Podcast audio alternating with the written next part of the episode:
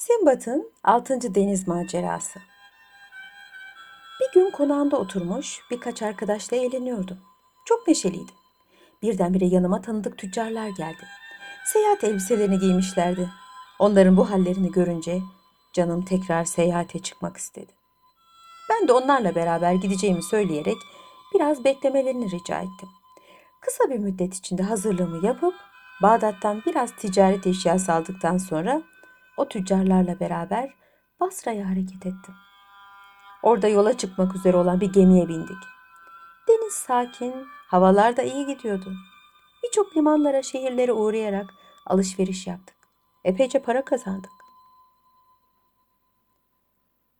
Gecenin sona erdiğini gören Şehrazat hikayesini burada bıraktı. Ertesi gece kocasının isteği üzerine yeniden anlatmaya başladı. 576. gece. Günün birinde gemi kaptanının bağırıp çağırdığını, hırsından külahını yere attığını görünce etrafına toplandık. Hiddetinin sebebini sorduk.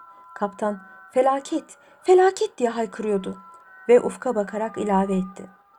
Gemi yolunu şaşırdı. Başka bir denize girdik. Bir kurtuluş çaresi bulunmazsa hepimiz bu uçsuz bucaksız denizde yok olup gideriz.''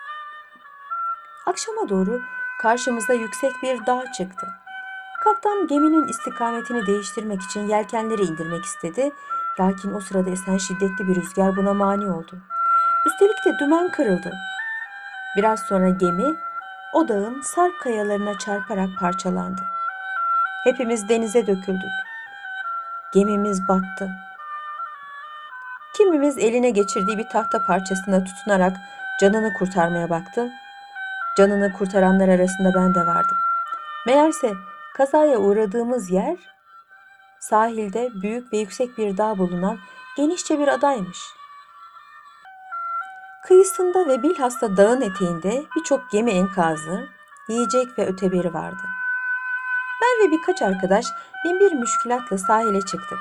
Orada dalgaları sürükleyip getirdiği birçok kıymetli eşyalar dikkat nazarımızı çekti. Sahilde biraz dinlendikten sonra bu yarımadanın içine doğru yürümeye başladım. Dağın bir tarafından akıp öbür tarafına giden bir derenin kenarına gittim.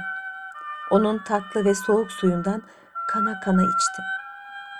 O sırada dağın kenarında güneşin ışığı altında pırıl pırıl parlayan taşlar gördüm. Onlardan birkaçını alıp baktım. Şimdiye kadar eşlerine tesadüf etmediğim büyüklükte pırlanta, elmas ve o kadar değerli parçalar vardı. Bu adada hem amber, öd ağacı vesaire kıymetli şeyler de vardı.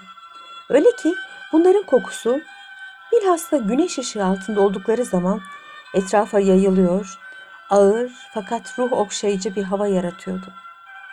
Adanın hemen hemen her tarafını çeviren dağın sarp kayalıkları İçinde dünya hazineleri bulunan bu yere hiç kimsenin sokulmadığını bana anlatıyordu.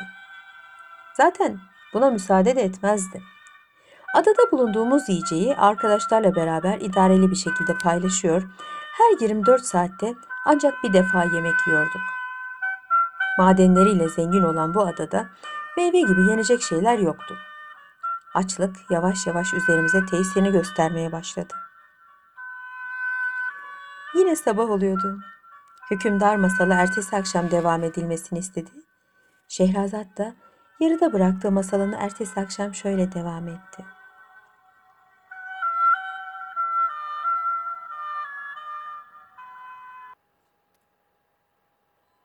...577. Gece Tüccar arkadaşlarımdan ve geminin tayfalarından kurtulanlar çok geçmeden açlıktan birer ikişer ölmeye başladılar. Öyle ki birkaç gün içinde benden başka adada sağ kimse kalmamıştı. Bense çok az kalan yiyeceği idare ediyor, ölmeyecek kadar yiyordum. Günün birinde gıdasızlıktan hastalandım. Her ihtimale karşı kendime bir mezar hazırlamaya karar verip büyükçe bir çukur kazdım. Kenarında oturup ölüm saatimi beklemeye başladım. Bir taraftan da kendi kendime bu maceraya atıldığımdan dolayı sitem ediyor, refah ve huzur içinde geçirdiğim o mesut günleri anıyordum. Nihayet ölümle mücadele etmeye azmettim. Bir kayık yakıp o dereye açılmayı düşündüm. Çünkü biraz ileride dağın altında kaybolan bu derenin muhakkak bir noktada yeryüzüne çıktığını tahmin ediyordum. Hemen faaliyete geçtim. Sahilde bulunan tahtalardan muhkem ve sağlam bir sal yaptım. İçine topladığım eşyalardan ve bilhassa kıymetli taşlardan mühim bir miktar koydum. İki uzun sopa tedarik ederek onları kürek gibi yaptım. Sonra da sala binerek açıldım. Sal, suların cereyanına tabi olarak dağın altında kaybolduğu yere gelinceye kadar o seyahatte zorluk çekmedim. Dağın altına girip zifiri karanlık içinde kaldığımı görünce içime bir sıkıntı bastı. Salın üzerine yüzü koyun uzanıp kendimi uykuya verdim. Aradan ne kadar zaman geçti hiç bilmiyorum. Gözlerimi açtığım vakit etrafımda bir takım Hintli ve Habeş insanlar gördüm. Bana kendi dilleriyle bir şeyler sordular. Ne söylediklerini bilmediğim için cevap veremedim. Bunun üzerine içlerinden Arapça bilen birisi yanıma geldi. Hoş geldin arkadaş dedi. Sen kimsin ve nereden geldin? Bunun üzerine kendisine bütün maceramı anlattım ve bulunduğum yerin neresi olduğunu, beni nerede bulduklarını anlatmasını rica ettim. Adam da biz şu gördüğün bağ ve bahçelerin sahibiyiz. Ekinimize bakmak için gelmiştik.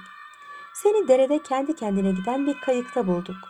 Derin bir uykuya dalmışsın. Kayığı durdurup seni karaya çıkardık cevabını verdi ve bana yemek vesaire getirdi. Şehrazat bu meraklı hikayesini burada kesmek zorunda kaldı. Çünkü artık sabah olmuştu. Hükümdarın isteği üzerine ertesi gece sözlerine şöyle devam etti.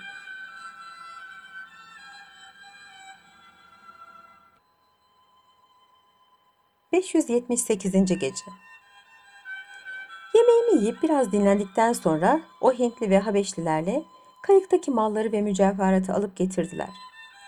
Beraber hükümdarlarına gitmek üzere kendilerini takip etmemi söylediler.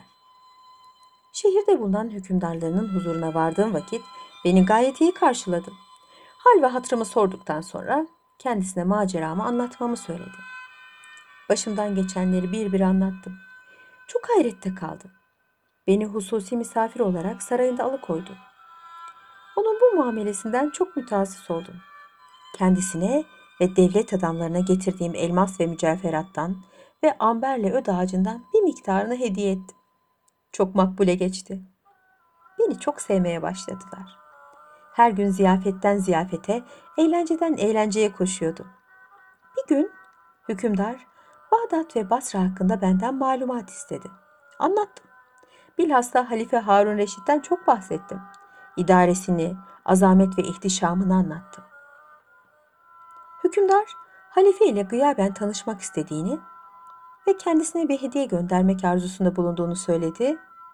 Şunu ilave etti. Bu teklifini memnuniyetle kabul ettim. Aradan bir müddet geçmişti. Bir gün limana Basra'ya hareket eden bir gemi geldi. Buna binip yurduma dönmeye karar verdim. Hemen gidip hükümdara bu arzumu bildirdim. Sabah olmuştu. Şehrazat gülümseyerek hikayesini ara verdi. Hükümdar masala ertesi akşam devam etmesini istedi. Şehrazat o akşam tatlı tatlı anlatmaya başladı.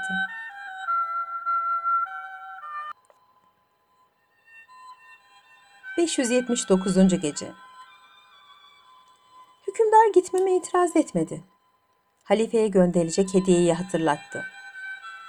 Ve gemi kaptanını çağırarak ona yol masraflarımızı verdi. Gemi birkaç gün sonra hareket etti. Seyahatimiz de iyi gidiyordu. Nihayet selametle Basra'ya vardım. Oradan Bağdat'ın yolunu tuttum. Bağdat'a varıp bir müddet dinlendikten sonra Halife Harun Reşid'in huzuruna gittim. Kendisine gönderilen hediyeyi verip başımdan geçen bu garip macerayı anlattım. Halife ziyadesiyle hayrette kaldı. Bu garip maceramı yazdırıp saklattı. Artık çok yorulmuştum. İyice dinlenmeye karar vererek evime çekildim. Bir müddet sokağa bile çıkmayarak zevk ve sefa dolu bir hayat sürmeye başladım.